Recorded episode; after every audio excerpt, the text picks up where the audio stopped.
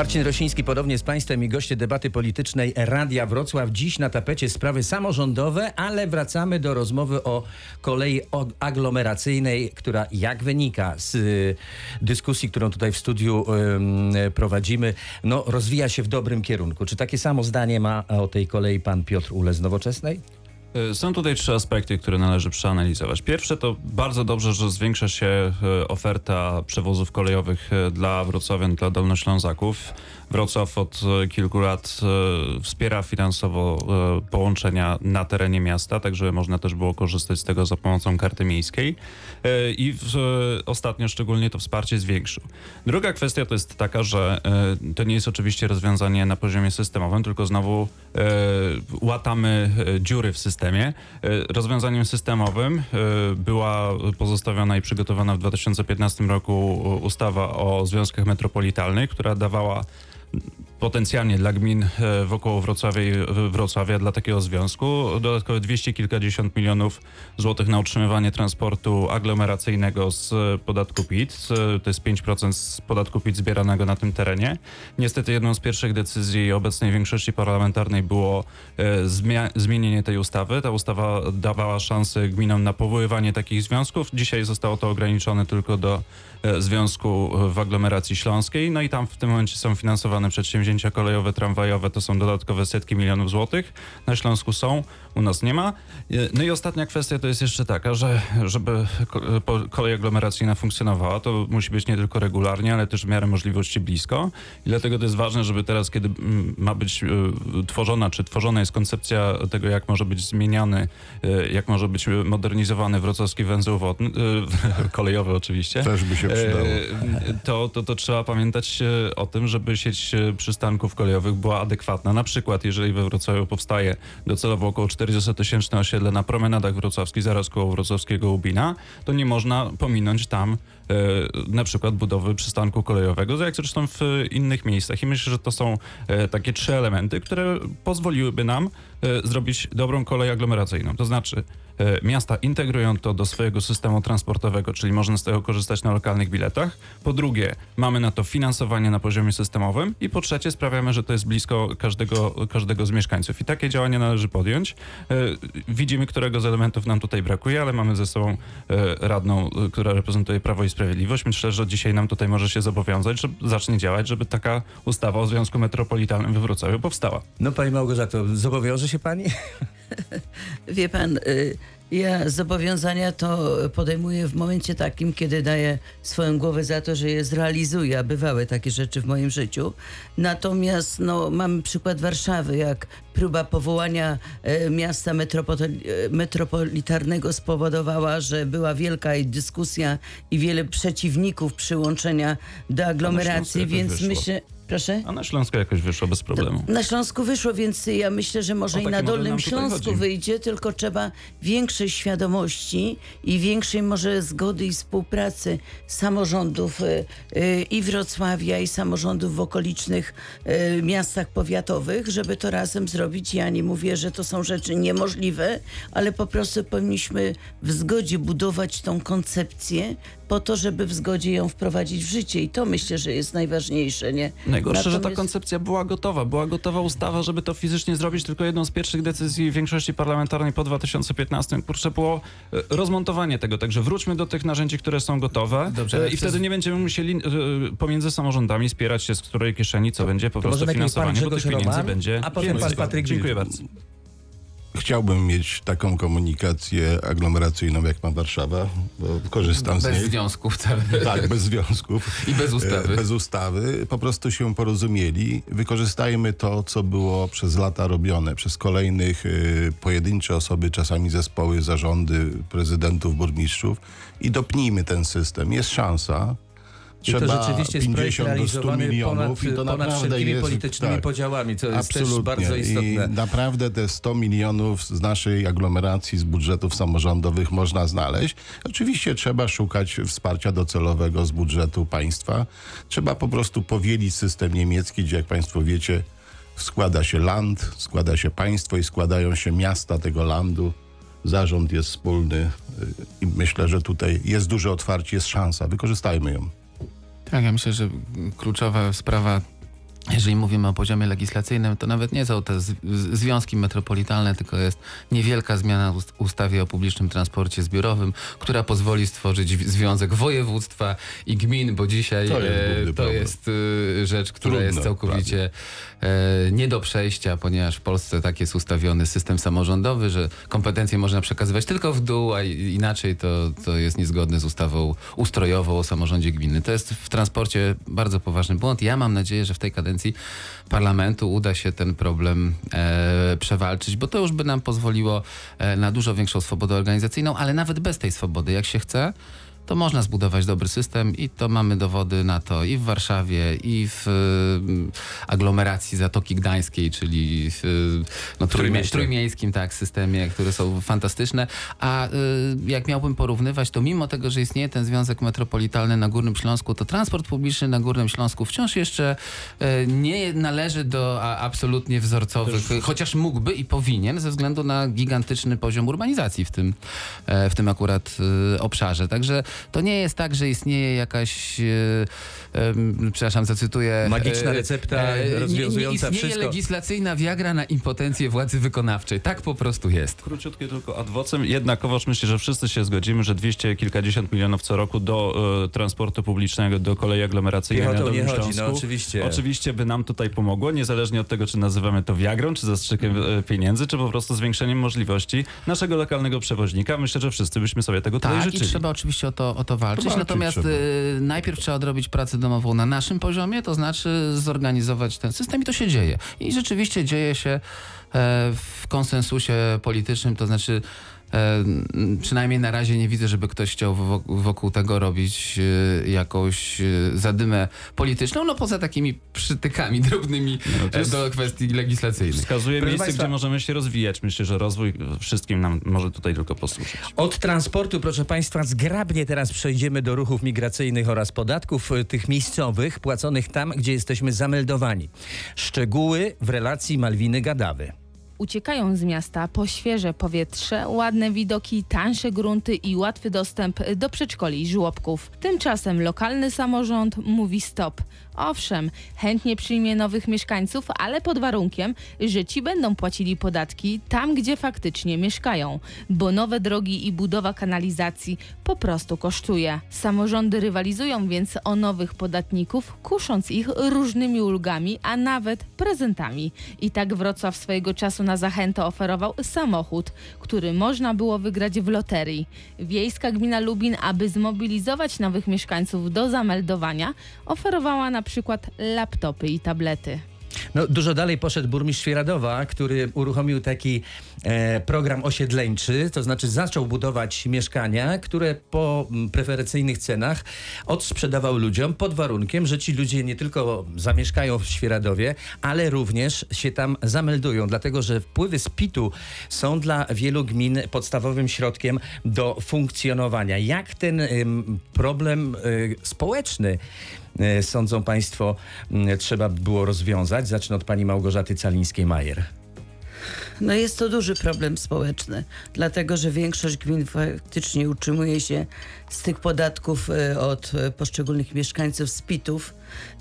Warunki, jeżeli chodzi o stanowiska pracy, o miejsca pracy, spowodowały i bezrobocie, które było, spowodowało, że te ruchy migracyjne w poszukiwaniu pracy bardzo przemieściły miejsce zamieszkania, ale również w drugą stronę, nie? Wielu z Wrocławia ucieka, natomiast melduny gdzieś tam czasami pozostawia we Wrocławiu, a mieszka pod Wrocławiem.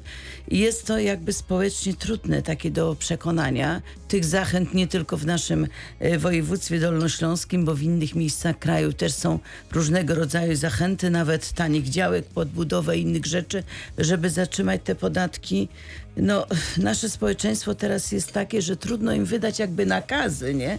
Nakazy, że masz się tu zameldować, nie ma już obowiązku meldunku. Chciałaby pani wydawać nakazy? Nie, ja bym nie tych, tych nakazów dlatego... ostatnio jest strasznie dużo, nie, więc trudno więc... się dziwić, że społeczeństwo już nie, ma trochę... Ma dosyć, nie ma nakazu zameldowania się, nie mam już informacji, e, mieć obowiązku o tym, więc jest to trudne jakby do przekonania, no bo ta praca jest rzeczą najważniejszą, nie? E, no, jest trudny problem społeczny, bo bo chcemy mieć jedno i drugie, i pracę, i, i, i zielone powietrze, i miejsce do zamieszkania, i w ogóle, no w pewnym sensie jakaś to dyskusja chyba społeczna powinna być na ten temat, nie? Nie, ja odpowiedział, że pan Piotr Uhle, właśnie. Ja myślę, że pan Piotr Uhle ma gotową receptę, tak, tak się domyślam.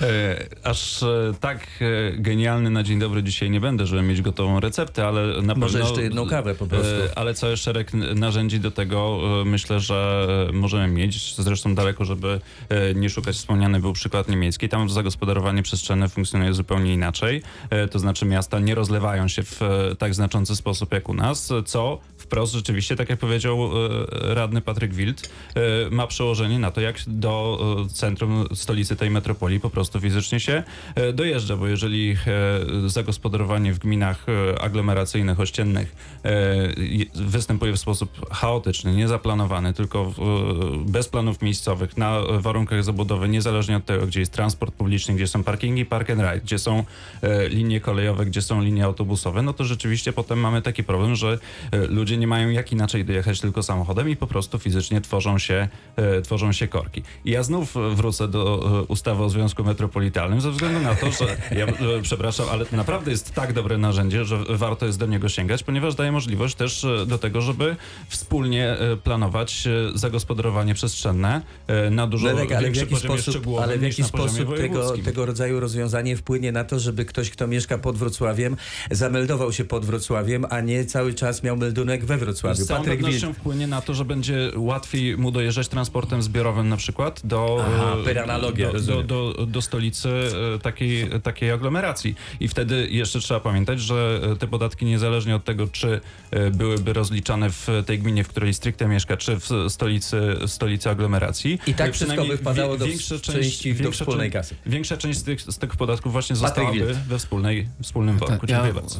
Może powiem tak, nie uważam, że to jest coś złego, że gminy rywalizują o, o mieszkańców. Uważam, że to właśnie jest narzędzie do tego, żeby się poprawiała ogólnie w skali całego regionu, czy nawet w skali całego kraju, jakość życia w tych gminach.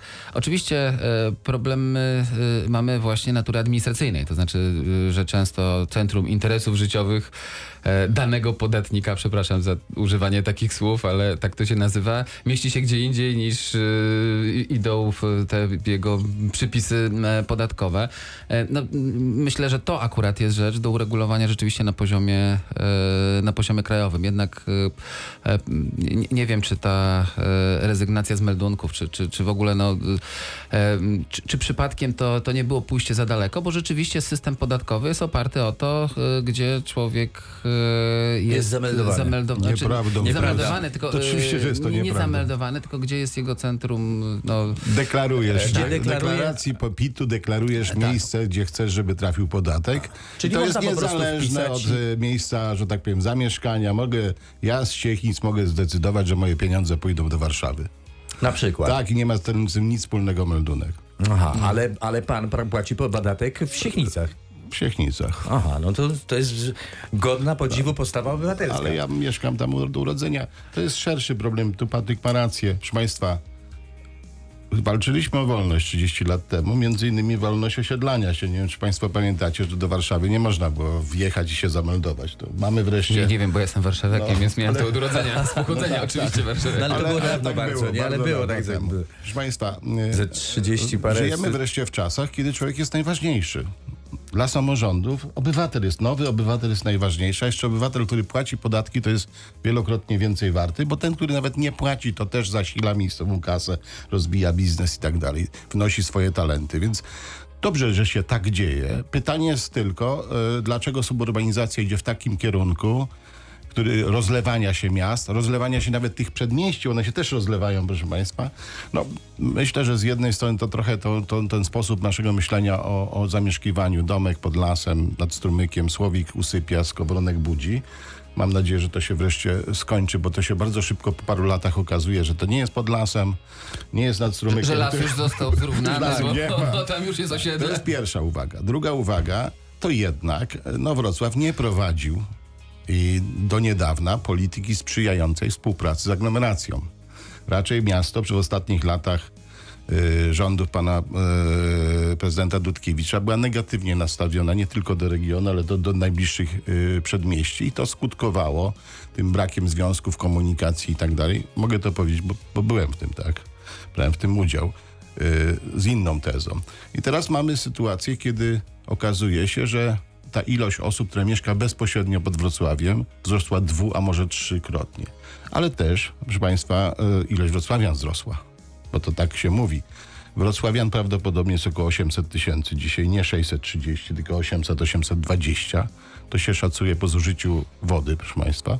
Czyli miasto wzrosło o sto pięćdziesiąt tysięcy, aglomeracja wzrosła przynajmniej o tyle samo, więc trzeba skupić wysiłek, związać to i uznać, że możemy być w tym wypadku takim małym Paryżem, małą Brukselą. To znaczy, że tak naprawdę w Brukseli mieszka siedemset osiemset tysięcy, aglomeracja tworzy dwu-trzymilionową...